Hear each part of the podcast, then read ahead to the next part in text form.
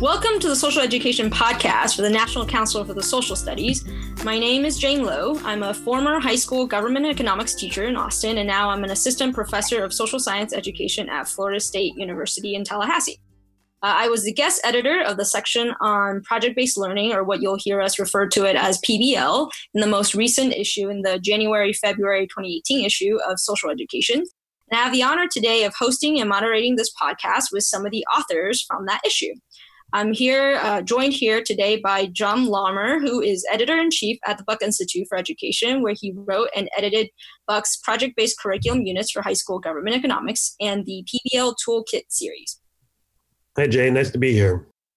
Uh, I'm also joined here by Stacy Brensilver Berman, who taught U.S. history for 10 years at Edward R. Murrow High School in Brooklyn, New York. She's currently a doctoral candidate in social studies education at New York University.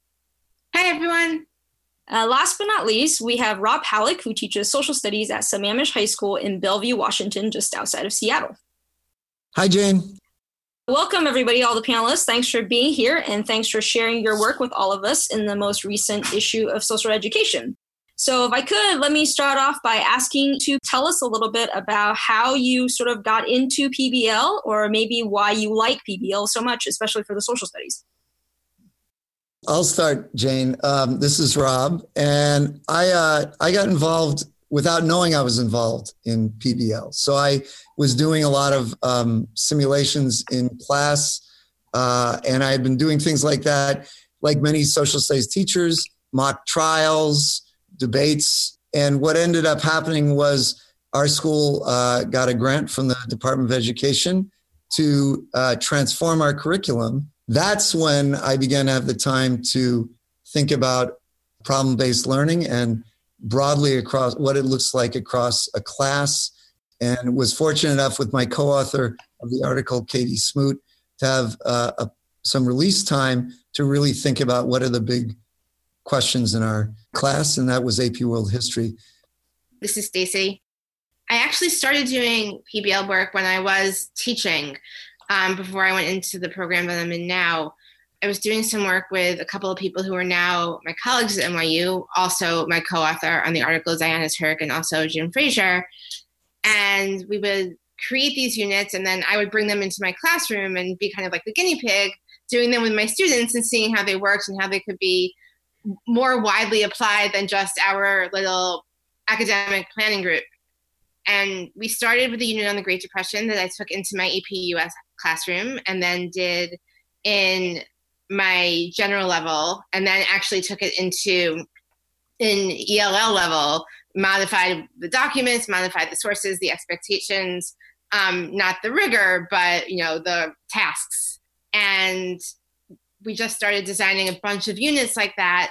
And then I would go into my classroom and I would teach them and it totally changed the way that my students understood the information the way that they related to the information. I'd been teaching for about eight years by that point and it was amazing to see how the light bulbs were going off over their heads in different ways when they really became immersed in what they were doing as versus learning it in more you know traditional so to speak ways. So through that work and through all the different units that we started designing, PBL became more and more of a part of my own teaching. And then once I went over to the academic side, it became part of the work that we did, especially um, Diana and I started doing with teachers more widely throughout New York and a little bit in other parts of the country, des- keeping up with designing the units and sending them out to other teachers to use.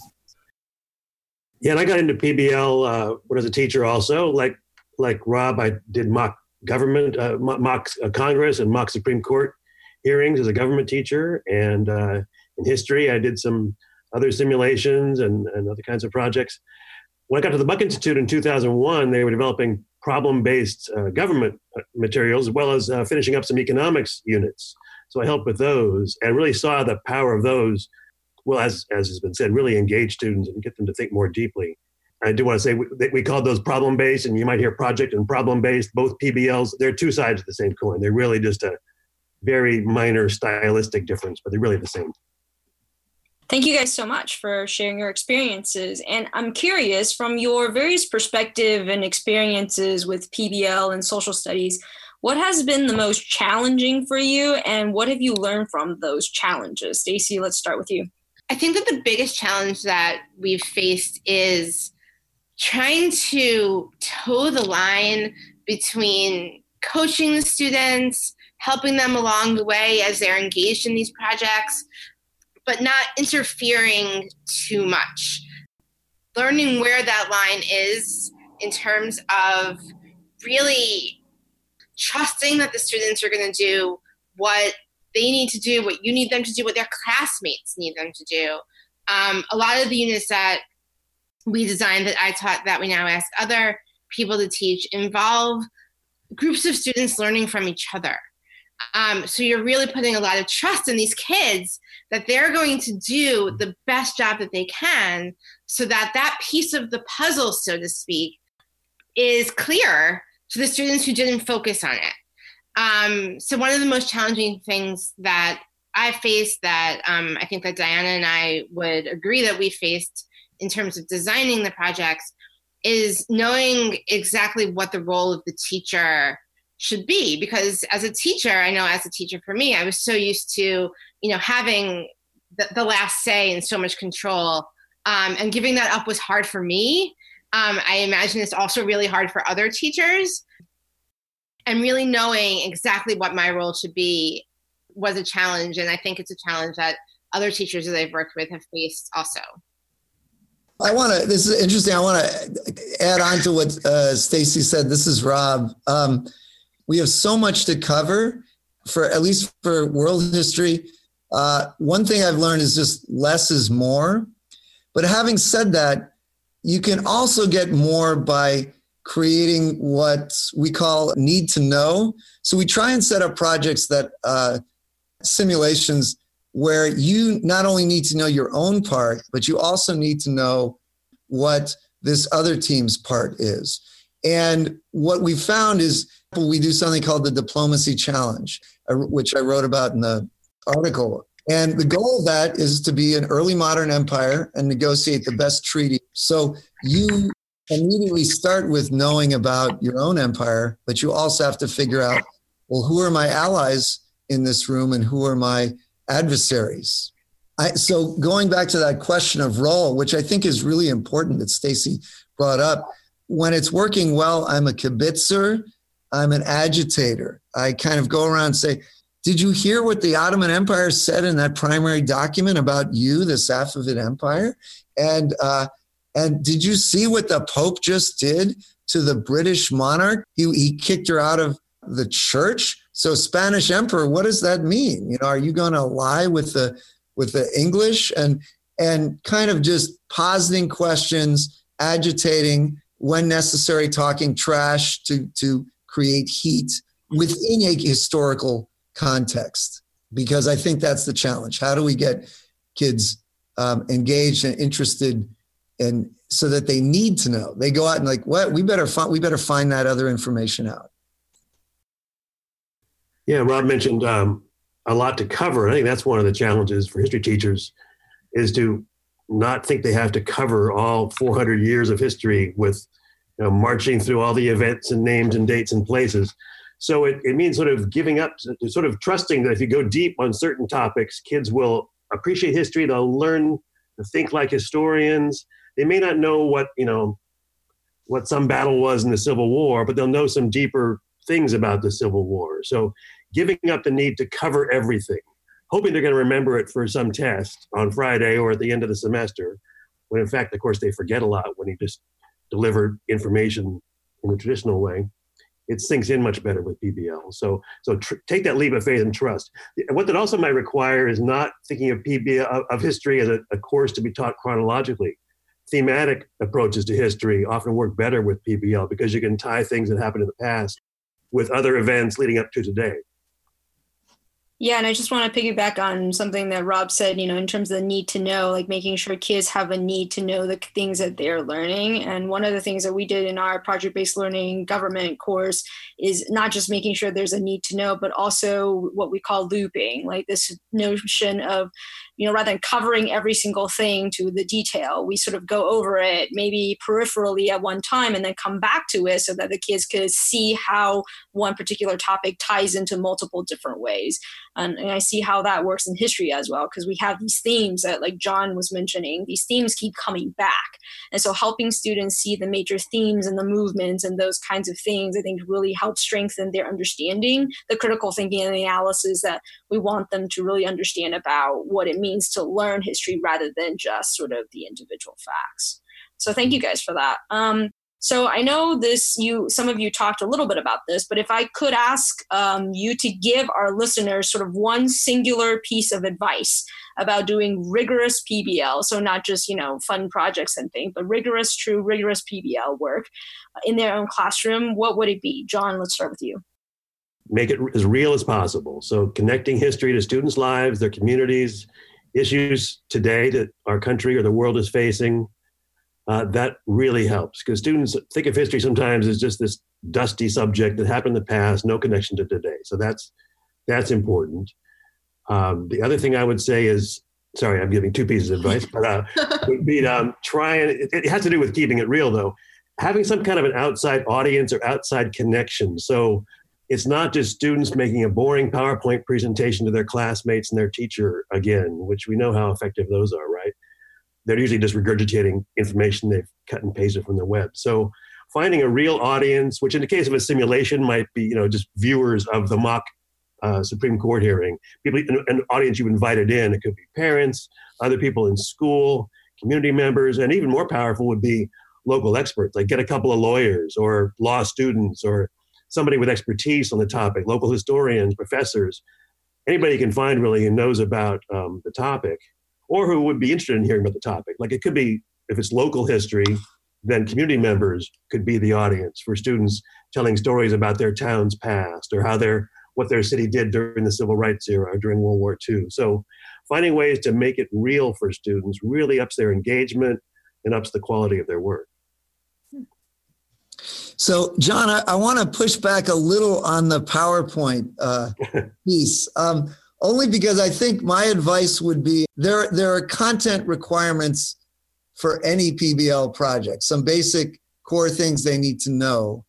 So, for example, in a, in a diplomacy setting, information you need to know is intelligence, and all of a sudden it becomes, I've got to gather this intelligence to do my job well. So, the PowerPoint situation rather than have PowerPoints on 10 different empires, we have intelligence briefings on 10 different empires, which after each presentation, I'll say, okay, uh, students, uh, diplomats, talk to your partners. Uh, how much do you want to engage in trade with this particular empire? So there's kind of constant processing of intelligence and kind of referring back.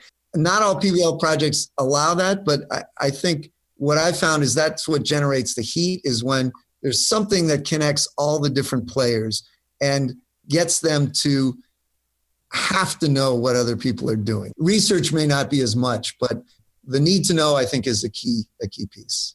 Yeah, that's a good point, Rob. And, and that's an example, I think, of an authentic use of PowerPoint. I mean, in a real setting like that, people would communicate using PowerPoint, and that happens all the time in you know the UN or the uh, the government. So that's an authentic use of PowerPoint to really communicate information the way people do in the real world.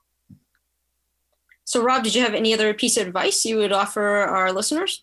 I would say, you know, what is that lesson that you are passionate about? Or what is that simulation or piece or that question that maybe led you to be a teacher? And take a look at that, or that, that lesson that engages your students. So, what's the larger question of that?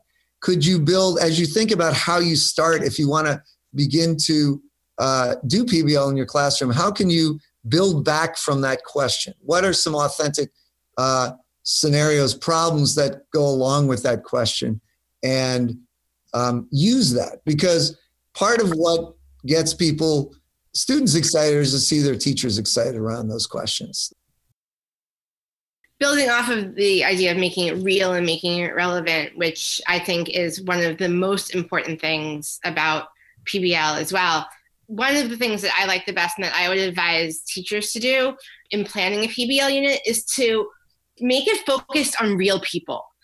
Students spend so much of their historical education learning about these big names and learning dates and wars, all of which are very important. Where students are really going to sink their teeth into what they're learning is when they're learning about real people and how real people experience these events that they know these rough sketches of, but that maybe they haven't learned what different communities were experiencing in that time. And the depth that PBL allows, I think, lends itself to studying history in that way. Just to refer back to the idea of the Great Depression, you know, to learn about um, what the workers were experiencing, what the farmers were experiencing, because immediately, like a 16 year old student is going to think Dust Bowl, but it's so much deeper than that.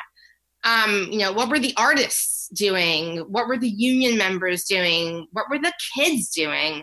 Because then history isn't this foreign thing that happened to people a long time ago who were nothing like them.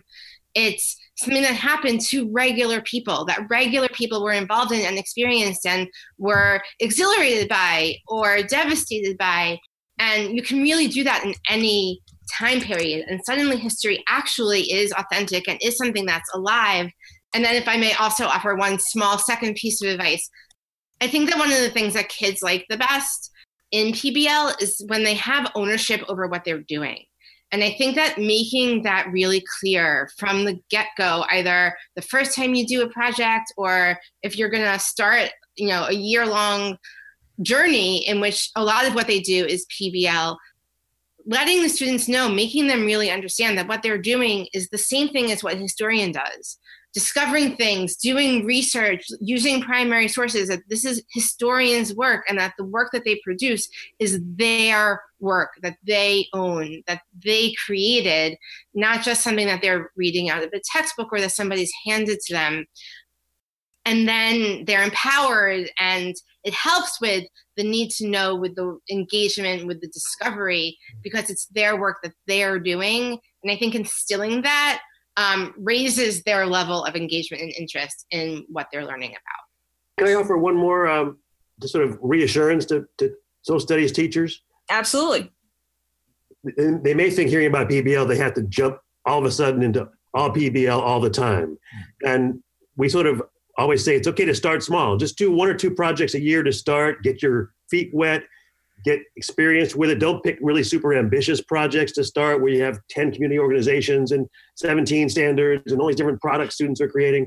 So to be more, um, you know, a little bit less ambitious, your first project, keep it simple. Even find projects online, like on our website, Project Search Tool or other places that you can adapt for your classroom. You're not having to invent a whole new project. And then once you start doing it, you'll get more experience. It'll come easier to you and your students will be used to it. And I think they're going to want it. Well, that is all the time that we have for this episode of the podcast. I hope you have learned something new about rigorous PBL through these brief conversations and now have something new to try out in your own classrooms. We just want you to know that deep learning is actually possible through PBL. So, more information about each of our work can be found in the January February 2018 issue of Social Education. All of our contact information is also listed in that issue, so feel free to contact us if you have any questions. A great big thank you to the participants today, as well as to NCSS and Social Education for giving us this opportunity. Thanks for listening.